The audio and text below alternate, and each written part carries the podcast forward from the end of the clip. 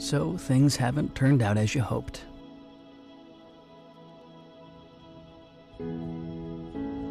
Life took a turn. A bump. A darkened sky. And at times it may have seemed there was no hope.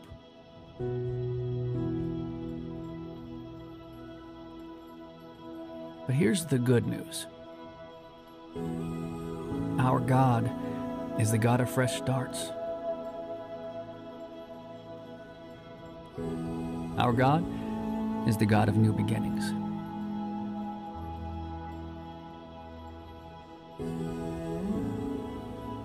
Our God brings new mercies, new compassions, not just once a year, not just when things are bad,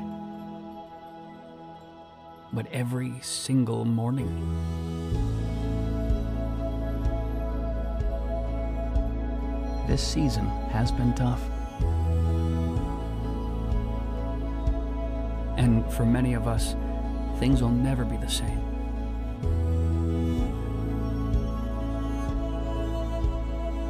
But we are here, breathing, maybe smiling,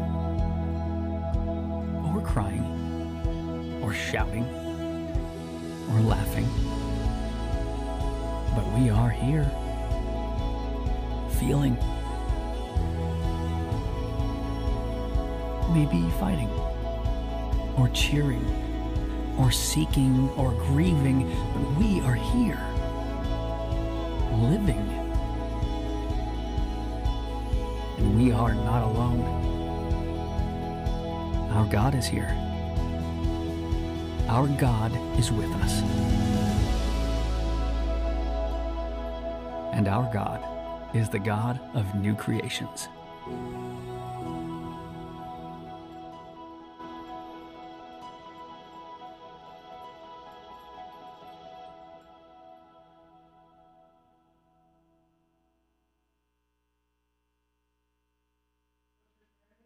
Oh, and so, church family, it is always good to see you, but especially in this new year. Uh, would you pray with me? Let's ask God to bless the preaching of the word.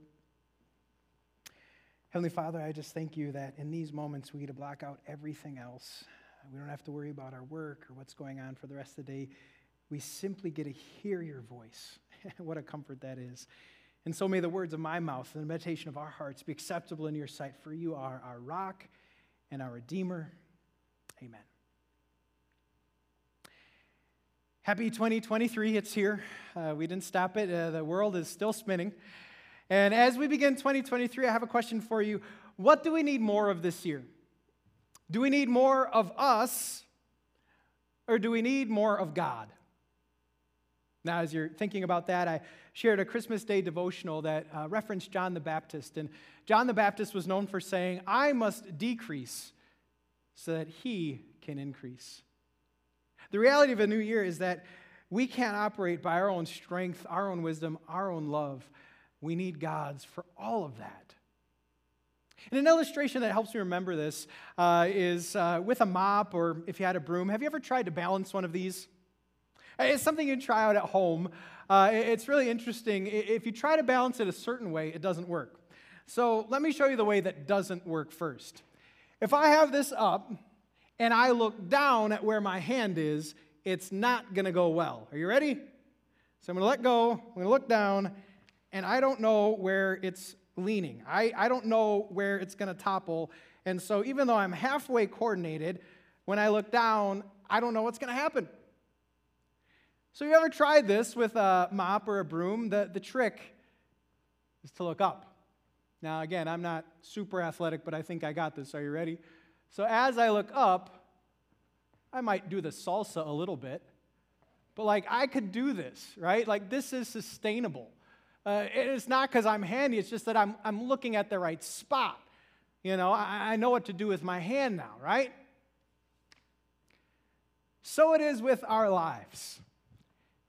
As we begin the new year, with everything that's going on, with all the trials that'll come our way, if all we do is look down, if we look to ourselves and think that we're going to be enough, it's going to crash because we're not. But if we continue to look up and consider God's faithfulness, God's almighty power, God's strength, and His love, He can get us through 2023 and to the next and to the next until He finally returns. He's always enough. And the reason this is so important is because as we enter a new year, there's a, a type of blindness that we have. And the blindness has to do with the obstacles that we cannot yet see. Let me explain the blindness in the realm of New Year's resolutions. I don't know if you ever made a resolution.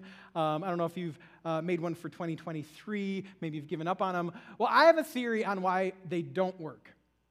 And, and let's just take, um, I don't know, let, us do a, a popular one. Let's, let's do eat healthy.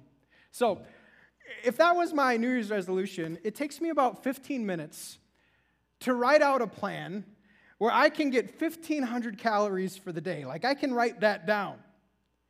And with the help of an app called MyFitnessPal, I can plug that in. I even know my macros, you know, get them all right. And in 15 minutes, I can plan like, yep, egg whites and sausage for breakfast, salad and chicken bre- breast for lunch, uh, six ounces of steak and a potato, and there I go.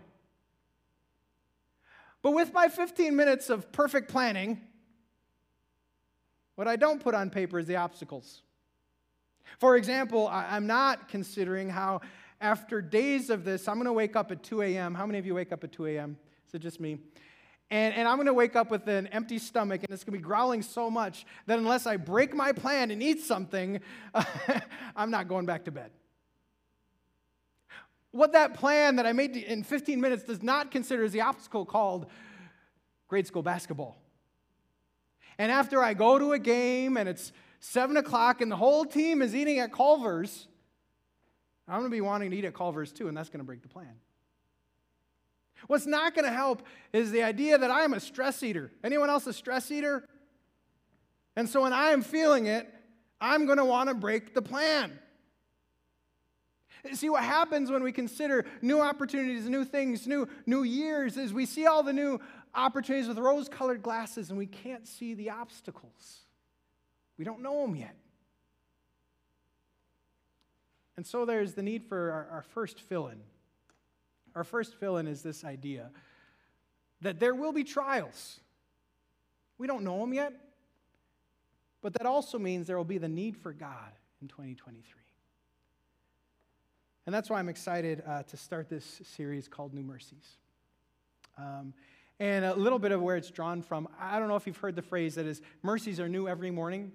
Um, you can find it on Pinterest or on Facebook. In fact, we have a member who posts this every, every day. Every day posts it on their Facebook. I can go there and see new, new mercies every morning. It's really interesting the context from which this is drawn. So, the book of Lamentations, as you might imagine, is lamenting uh, about the dire circumstances going on. And what's going on is that they were facing the punishment of their rebellion. See, God had planned that they would go into exile and the nation of Babylon would siege Jerusalem, would destroy the temple, and take some away as exiles. And this is the book written at that time period.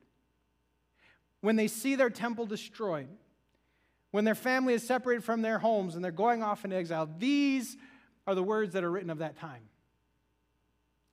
And yet they have hope. And I love these words drawn from that context. By the mercies of the Lord, we are not consumed. For his compassions do not fail. They're new every morning. Great is your faithfulness. They were confessing that as much as we endure, as much as we suffer, God's grace and his mercy will go further. And that's what I'm here to tell you today as well. We don't have to worry the trials, the obstacles that will come. Because the comfort of our God, the grace of our God, the mercy of our God, it will always go further. And so I'm so excited to talk about um, the comfort that we receive from God today. In the coming weeks, we're going to talk about uh, the new and daily provisions that He has for us in the face of inflation and recession. We're going to talk about the new confidence that we can have because of His promises and the new ownership that we have because we are His. And what a great way. The goal of this series is to start off the year with the identification we need God. So the words that we're going to consider um, are from the book of Second Corinthians. Um, and, a, and, a, little bit about these words before we dive in them there uh, in the worship folder or if you brought your Bible. Um, sometimes as a pastor, I'm honored to get the phone call of someone who needs a devotion or someone who needs a good word. And every now and then, I, I get a phone call of the worst that life has. There was a death, there's a tragedy. And when I'm facing those circumstances and I'm racking my brain, what's going to bring hope? What's going to bring perspective from our God? These are the words that I usually go to. The words that we're going to consider. Because in less than four verses, um, we're reminded of comfort nine times because of who God is. And so I'm so excited to dive into them with you this morning and just dwell deeply in, what our God says. All right, Second Corinthians, here we go. It says, Praise be to the God and Father of our Lord Jesus Christ, the Father of compassion and the God of all comfort, who comforts us in all our troubles, so that we can comfort those in any trouble with the comfort we ourselves receive from God. For just as we share abundantly in the sufferings of Christ, so also our comfort abounds through Christ. If we are distressed, it is for your comfort and salvation. If we are comforted, it is for your comfort, which produces in you patient endurance of the same sufferings we suffer. And our hope for you is firm, because we know that just as you share in our sufferings, so also you share in our comfort. We do not want you to be uninformed, brothers and sisters about the troubles we experienced in the province of Asia. We were under great pressure, far beyond our ability to endure, so that we despaired of life itself. Indeed, we felt we had received the sentence of death. But this happened that we might not rely on ourselves, but on God, who raises the dead. He has delivered us from such a deadly peril, and He will deliver us again. This next verse, if you're looking for a verse for the year, uh, it's a pretty great one. On him we have set our hope that he will continue to deliver, deliver us. As you help us by your prayers, then many will give thanks on our behalf for the gracious favor granted us and answer the prayers of many. These are the words we're going to consider. Could you say out loud or to someone next to you, Comfort is here. Comfort is here. All right, so New Year uh, brings new possibilities, new opportunities. And uh, it's funny how life always changes with things that have been created and, and by what people do. I, I still remember when my life changed through the iPhone. I don't know if you remember your first time with a smartphone, that was a change. Um, I, I, still remember hybrid technology, um, you know, and how that changed my life, you know, happy Prius driver. Um, but, but I, I wanted to focus on one change in particular that, that I really appreciate because it has to do with food, which is the invention of pizza. Is anyone else glad that someone sat down and had the idea of pizza? So I was doing some research on, on who could get the credit for being the father of pizza. Now, now, some say it went back to the BCs, that even in 500 BC they were talking about bread and cheese and meat. But, but if you do research, maybe you'll find what I did. It goes back to Naples, Italy, and a name, uh, Raffaello Esposito. Now, the story goes this way that he was making a pizza for Queen Margherita. And the pizza that he was going to make was the margherita pizza uh, with basil and with mozzarella and with tomatoes. And so today you can go to Naples, Italy, and you can find the place where it was made. It's Pizzeria Brandi and celebrates the father of pizza in 1889, Raffaello Esposito. Now, it's one thing to create and, and to father pizza, it's another thing to identify what God has created, what He is the father of. I had fun researching the verses today because as I was researching who our God is, it said that God is really the father of all emotions. God is the one who created all the feels. But there's one emotion in particular that he's credited for, that he's called the father of, that I'm so glad he is. Paul picks up on the idea that he is the father of compassion. Now, have you ever felt compassion? It's this idea that your heart is going out to someone. Uh, maybe you're watching a commercial and you saw that dog, you saw that child, and your heart went out for that situation. Maybe that's your family and you're thinking about who's not doing so well. And you know what it's like to grieve because they're grieving. Maybe for you, it's a coworker who is having a bad day and, and you went to work and, and, man, you tried hard to make their day a little bit better uh, because you had compassion. Well, today, God reminds us you know where you got that from? This idea that you would care for someone, your heart would go out from someone? You got it from me. I created that because that's what I feel for you. And it's one of the reasons that we can rely on new comforts. We can rely on it because God came up with the idea of caring, the idea of his heart going out to those who are in distress. And the Bible's chock full of examples of compassion. I was racking my mind to think of a good one. Well, I think of the garden where they sinned and God could have gave up, but in his mercy he promised a savior. I consider a little one while they were naked, he made clothing for them. That was nice, thank you. But because we just celebrated Christmas and we thought of Mary who held this child and wrapped him up in swaddling clothes and pondered all these things, I want to tell you the story of Jesus and Mary. So, this baby grew to become a man. And in 33 years, his life would culminate on the cross. On the worst day, on a day we call Good Friday, when the sky turned black and his agony was most intense as he was dying on the cross. It is there that Jesus exhibited remarkable compassion. He was hanging on the cross, and his mother was right in front of him. And John records this account that when Jesus saw his mother there and the disciple whom he loved standing nearby, he said, Woman, here's your son. And the disciple, here is your mother. And from that time on, this disciple took her into his home. When he was suffering so severely, he still cared about mom. Mom, don't worry. You'll be okay, mom. It's something we need to know about our God as we go through things, we need to know that no one else on the planet has a heart bigger than our God. We need to know how heaven is reacting when we're going through tough times. And from this, I don't get the sense that the knee jerk reaction of our suffering is for heaven to say, Suck it up, buttercup. You ever have someone tell you that? You're in the midst of your suffering and they're, Suck it up, buttercup. That's not what I get from our God. The knee jerk reaction of heaven to anything that we go through is care. Is someone who's going to weep with you, someone who's going to walk with you, someone who wants to make it better and can.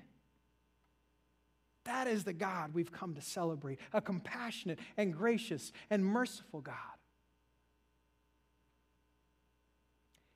And it's so important because trials are coming.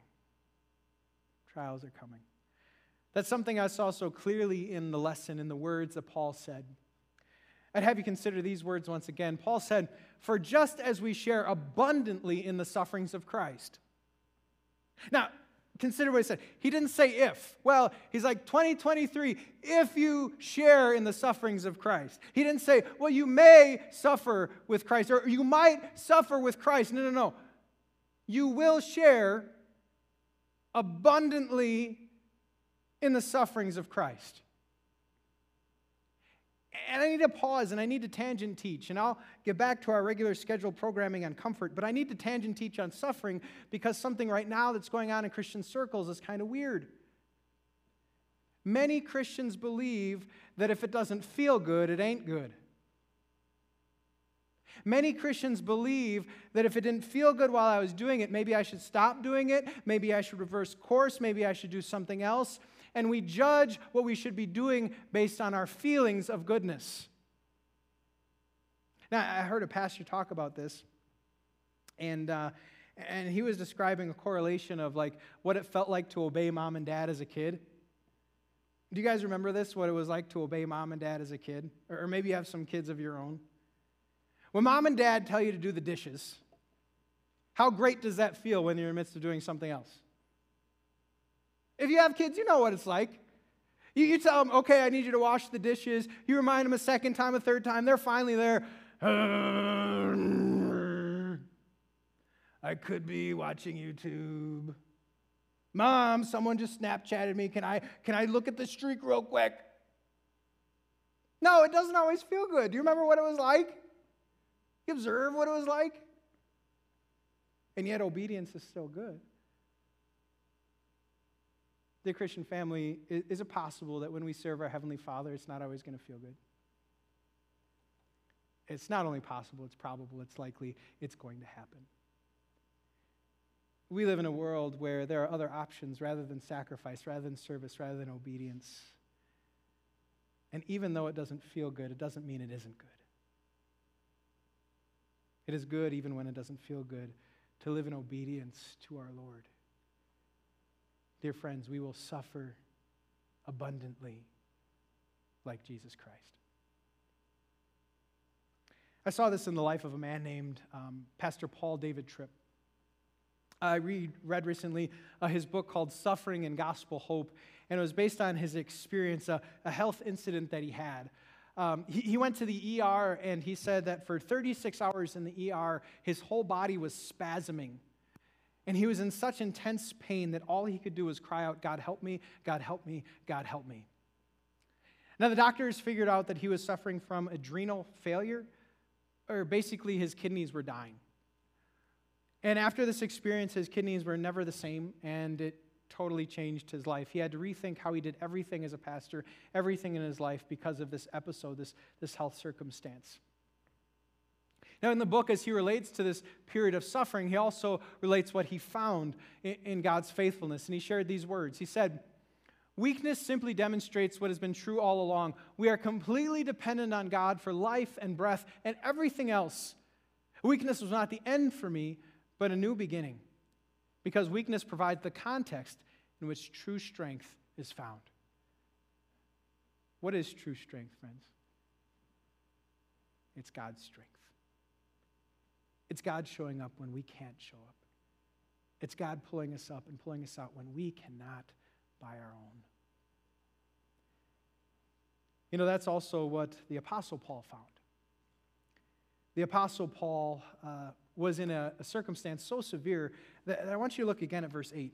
Um, so, verse 8, he says, We are under great pressure, far beyond our ability to endure, so that we despaired of life itself.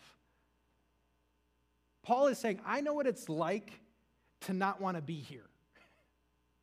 I know what it's like to, to wish to die because the circumstances are too much. I can't handle it. It's overwhelming. Paul's like, Yeah, I, have been there. And so you might wonder, well, Paul, what was your circumstance? Now, Bible commentators kind of dig in and they say it may have been the riot in Ephesus. Paul, in one of his preaching stops, stopped in Ephesus, and the gospel took root so effectively that the people selling idols could no longer sell as many. So he was disrupting economy. And the blacksmiths, they revolted, they, they rioted because their income was being affected. And so these blacksmiths wanted to root out the, the cause of the economic dysfunction, and they wanted to root out Paul. There was a mob, they wanted to take his life. And yet, he was delivered.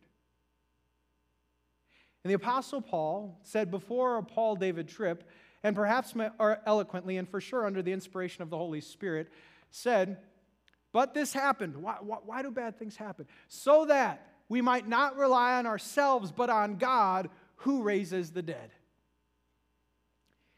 And so, something that we know new comforts are found because God uses suffering to draw us to Him even when He allows whatever He allows, it's the opportunity to say, You are strong. You need to be strong because I need you.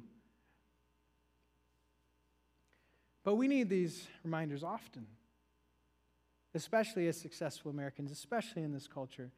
Because I'm still hearing the Christian lie, and perhaps you've heard it, perhaps you've said it. I, think I've said it along the way, so I'm not trying to judge. And I think people mean well when they say this lie, but it's so far from the truth. They say, God won't give me more than I can handle. You've, you've heard this one, right? Covered this one? That's such a lie. God always gives us more than we can handle.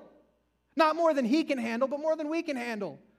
Every day, I can't handle breathing on my own, friends. I can't handle work on my own. I can't handle marriage. I can't handle raising kids on my own. In all of those circumstances, I need God. And so today, as we begin this new year, Perhaps it's an opportunity to repent for all the times that we thought we were enough. We thought we were good enough and we were strong enough and we had enough wisdom and we had enough love and we really didn't need anyone else.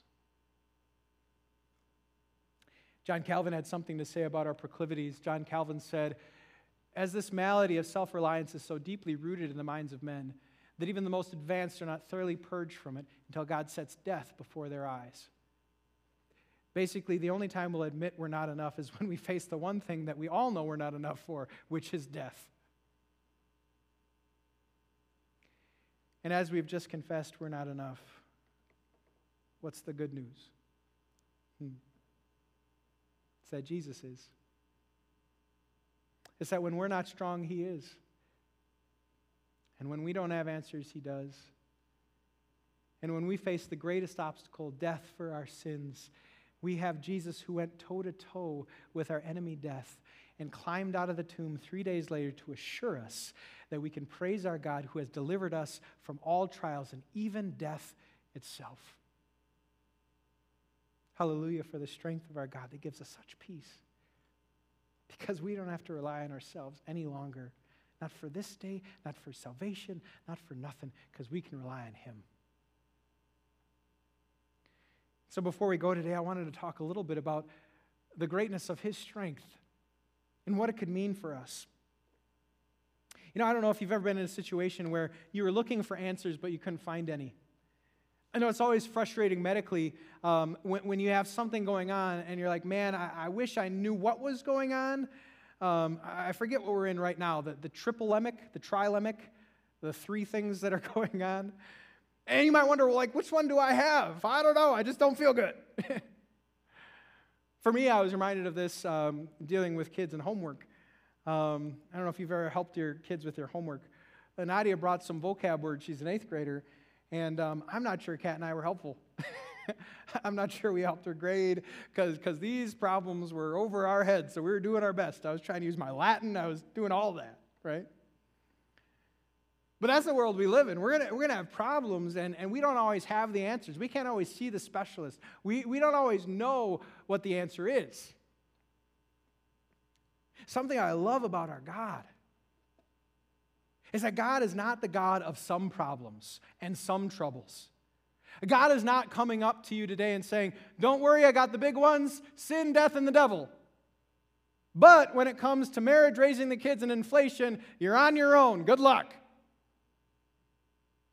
No. What did Paul say about our God?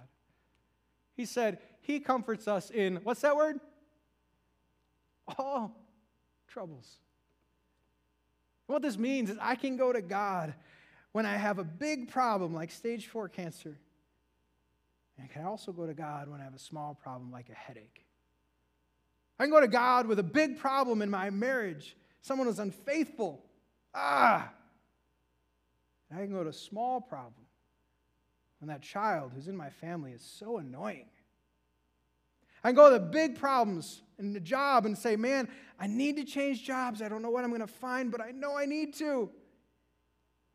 I go to the small ones, God, I just, I don't have strength for today. I don't have passion for today. I don't have emotion for today. Please help me. And your God shows up for every one of them. You know, something I love that reminded me of this is, is Jesus' first miracle. So Jesus starts his ministry and you might like wonder like what is the miracle to prove you're god? And and i sometimes think like what if i was god? What would i do? And and so my mind went to like cueing lazarus. Hey lazarus we're up. Don't worry in four days you'll be fine. This is for showing my glory. You know i, I would make a big splash. Everyone would know that i was god. Lazarus come out. That'd be mine. You know it was jesus? He's at a wedding. It's a week-long celebration and at this wedding, they run out of wine. Now, some might even say that's not a problem. I know we're hot off the heels of New Year's Eve, but sometimes running out of alcohol is actually not the problem. You should turn to water anyway, right? But in the midst of this scenario, God in Jesus Christ says, No, there's no problem too small. Let's make some wine. And that's his first miracle. And what this reminds us of, he's not just the God for the big things, He's the God of the minutiae, of the annoyance, of of the sliver in my finger that I just want solved, He still has strength, compassion for that. And so, if we're taking notes, His strength, He comforts every trial. There's nothing you have to handle by yourself. He's got time, He's got power, He's got heart for it. But what will this year bring? I don't know. I really hope it's a good year. I do. I hope things go swimmingly. But what if bad things happen? What if we're facing a continued recession? What if we're facing the worst of the worst? What if that comes our way? I have a vision of what this message could do for us. To talk about that, I, wonder if Paul knew how he was going to be delivered. So, Paul was facing the, the riot in Ephesus, and I have a hunch that he wouldn't have guessed how he was going to be delivered. Now, he'd been delivered by angels in the past and earthquakes and all these things, but he probably wouldn't have guessed. Now, do you know how he was delivered in Ephesus? You can read Acts chapter 19. A clerk, a city clerk. So the city clerk stands up in the midst of the riot and says this says, You have brought these men here, though they have neither robbed temples nor blasphemed our goddess. As it is, we're in danger of being charged with rioting because what has happened today. In that case, we would not be able to account for this commotion since there is no reason for it. And through those words of a city clerk, the crowd dissipated and their lives were spared, and he was delivered. And from that experience, Paul has this confidence wow, I, I, didn't expect that to say this that he's delivered us from such deadly peril, and he will deliver us. And I actually have hope that he's going to continue to do the very same thing. Now, how this relates in our own lives is um, I don't know how you're doing handling the problems of life. I have a growth mindset on handling the problems of life. Friends, I'm not there yet. But something that I love is Pastor Jeff. Anyone else love Pastor Jeff? You should see him in the midst of problems, big problems. Love this guy. Because when I'm hitting the DEFCON 5 button, he's calm and confident. And I've scratched my head and like, why is that? Why, why aren't you freaking out? Like, Dustin, I've been through some things. And he doesn't say it exactly like Paul said it, but basically he's saying, I've been delivered before. And I actually have confidence that I'm going to be delivered again. And so Pastor Jeff would testify that when problems come, he doesn't freak out, he just gets curious. Because even though he doesn't know the solution yet, he has confidence that a solution is going to come. What if we could do that? What if instead of worrying like the worst thing that's going to happen is going to happen, because it usually never does, what if in the midst of our problems this year we just got curious? We stopped troubling our trouble, being over anxious, and just said, God, you have delivered me. And so I know you will deliver me. And on this, I'm going to set my hope. Dear friends, His strength is enough for that because he delivers us from every pit possible. Now, before we go, a reminder that this is a word we need to share, that others need this sense, this comfort. Before we go, I want to share with you a quote that kind of scared me early on in ministry. I came across a pastor saying something to this degree that God will use you to the degree he breaks you. Now, as a young pastor, uh, wanting things to go my way, I didn't want to be broken. God will use you to the degree He breaks you. But then I saw God's faithfulness. And I knew that as He allowed certain things, He was not only pruning me and making me rely on Himself, He was also making me an effective minister. Not in spite of what I'd been through, but because of it, because now, whatever I've been through, I can now help others with empathy, with comfort, with a God who can deliver you from that one because he's delivered me. And that's what Paul said we should do with God's comfort. He said he comforts us in our troubles, not just for us, not just for our own pruning, not just for our own reliance on God, but so that we can comfort those in any trouble with the comfort we ourselves receive from God. What I mean to say is that other people are going to need you this year. And then I need you not to share your strength and, and your hope and your answers. they're going to need you to share God's strength and His hope and His answers and how God can get them through. And so I'd encourage you as, as something for Christian community to join a, a, group. And we have like five you could be in. We're asking for one. Um, starting point's your, your first step, but, but a home group, uh, men's or women's group, join a group so that you can share the comfort you've received. Because here's what happens in group life people come with problems because they never stop. And you're going to come across someone who's been in a problem that you've already experienced. And that's your moment. Not to point to yourself, but to point to a God who comforts and delivers. May give you strength to do that. Amen. And the peace of God, which transcends our understanding, may it guard your hearts and your minds through faith in Christ Jesus. Amen. And now we get to encourage one another and comfort one another with the idea that we have the same faith, that we're not alone in following Jesus. And so we're going to confess our common faith using the words of the Apostles' Creed. I believe in God, the Father Almighty, maker of heaven and earth. I believe in Jesus Christ, his only Son, our Lord, who was conceived by the Holy Spirit, born of the Virgin Mary, suffered under Pontius Pilate, was crucified, died, and was buried. He descended into hell. The third day he rose again from the dead. He ascended into heaven and is seated at the right hand of God the Father Almighty. From there he will come to judge the living and the dead. I believe in the Holy Spirit, the holy Christian church, the communion of saints, the forgiveness of sins, the resurrection of the body, and the life everlasting. Amen.